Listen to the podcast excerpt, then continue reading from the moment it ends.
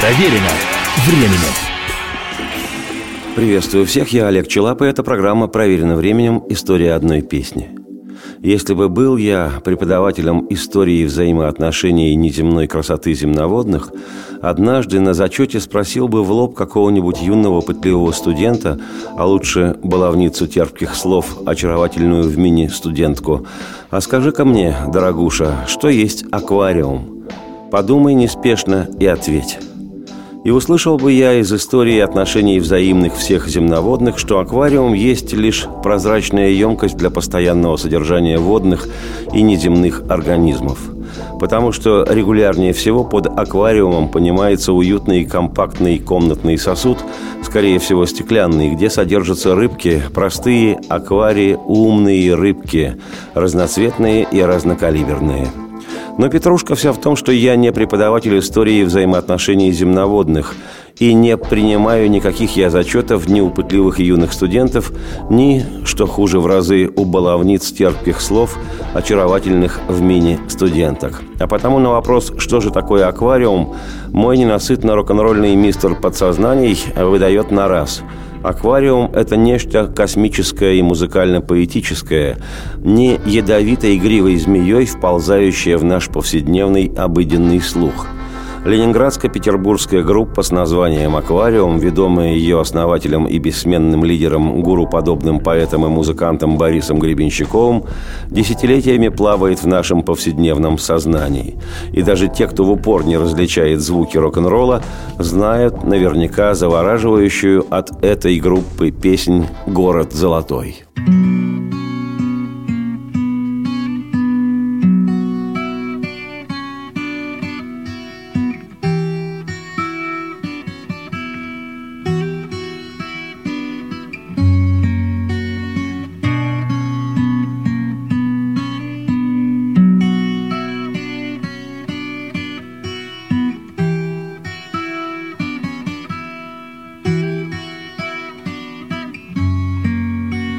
Под небом голубым. Есть город золотой С прозрачными воротами И яркою звездой.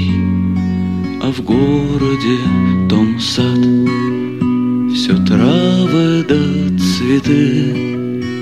Гуляют там животные Невиданной красы Одно, как желтый огнегривый лев, Другое — вол, исполненный очей, С ними золотой орел небесный, Чей так светил взор незабываемый.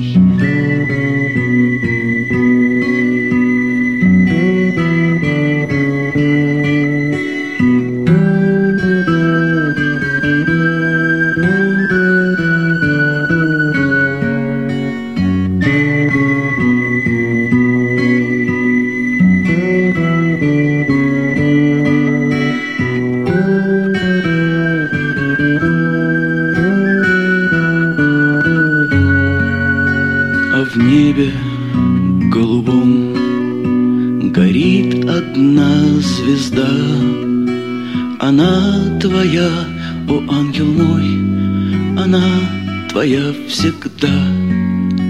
Кто любит, тот любим, Кто светил, тот и свят.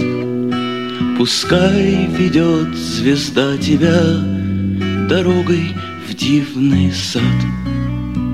Тебя там встретит огнегривый лев И синий вол, исполненный очей, С ними золотой орел небесный — Чей так светил взор незабываемый.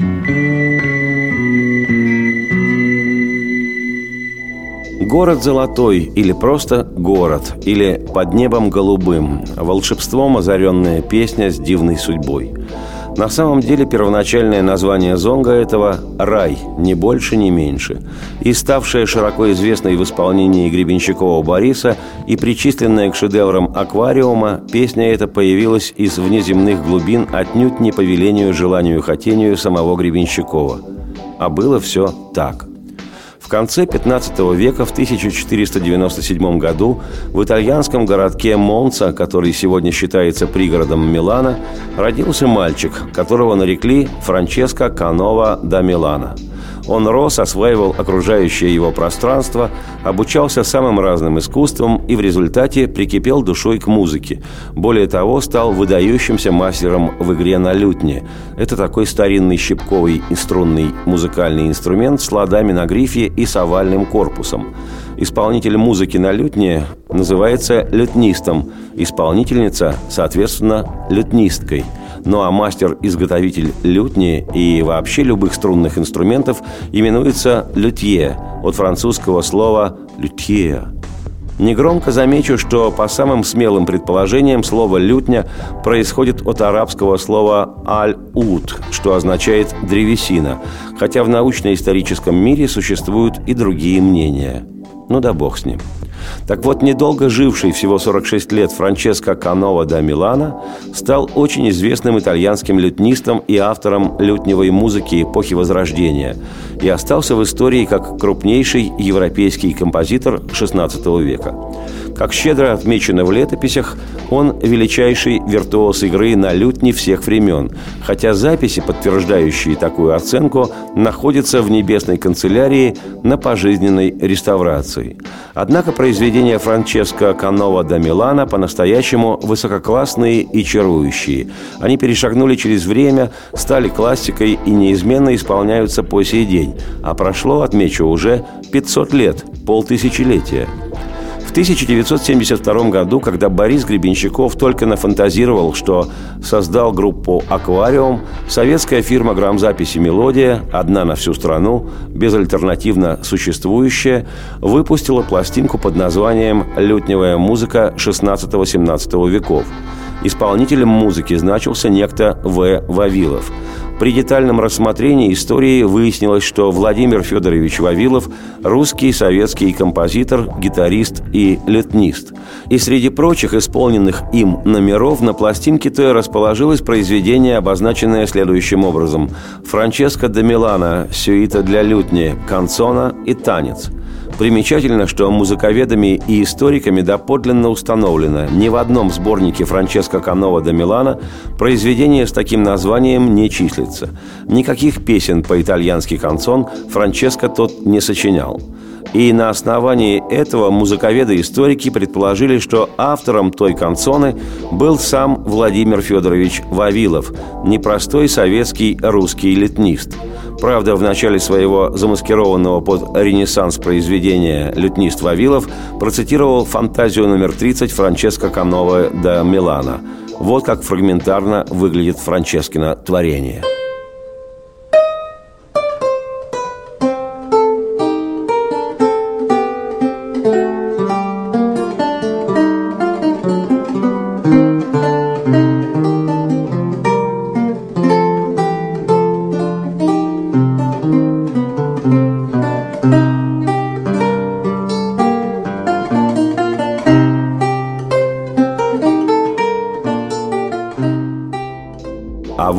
то, что было издано на советской пластинке под именем Франческо Канова де Милана, но ручной работы Владимира Вавилова.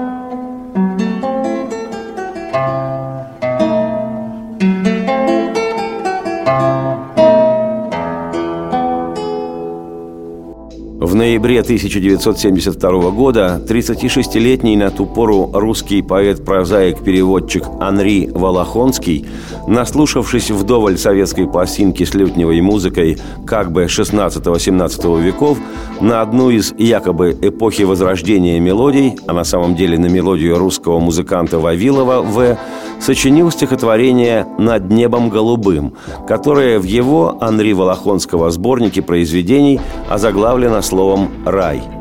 Поскольку Волохонский Андрей был в ту пору мужчиной начитанным, то в атеистической советской стране родилось стихотворение «Рай», в котором использованы библейские образы из ветхозаветной книги пророка Иезекииля. На эту книгу, как на источник, указывал сам Волохонский. И первым исполнителем песни «Рай» стал многолетний друг и соавтор Анри Волохонского, русский поэт-авангардист, художник, автор более ста песен и нескольких пьес в соавторстве как раз-таки с Волохонским, человек-легенда Алексей Хвостенко, в художественном мире известный под именем «Хвост». Хотя поет он катастрофически, не попадая в ноты из принципиальных соображений, из песни, что называется, слова не выкинешь. Он был первым исполнителем этой песни. Поэтому на ход ноги предложу именно исполнение Хвостенко без ансамбля.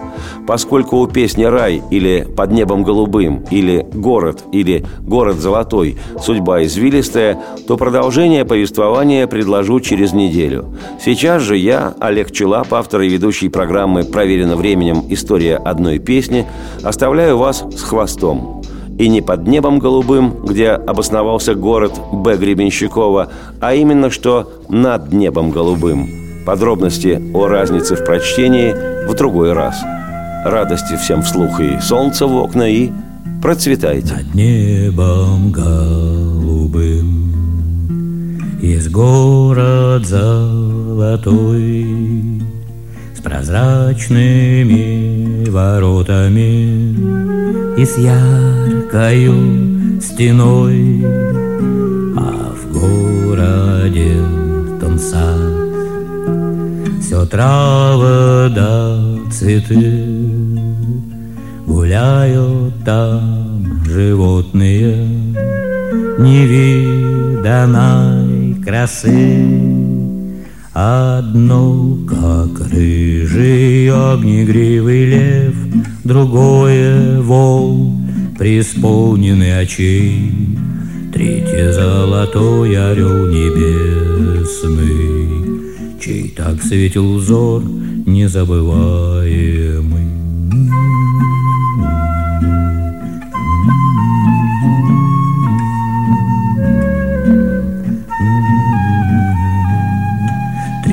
Золотой орел небесный, Чей так светил взор незабываемый. А в небе голубом Горит одна звезда, Она твоя, о ангел мой, Она всегда твоя тот любим. Кто светил, тот и свят. Пускай ведет звезда тебя Дорогой в дивный сад. Тебя там встретит огнегривый лев И синий волк, преисполненный очей. С ними золотой орел небесный, Чей так светил взор незабываемый. Проверено временем.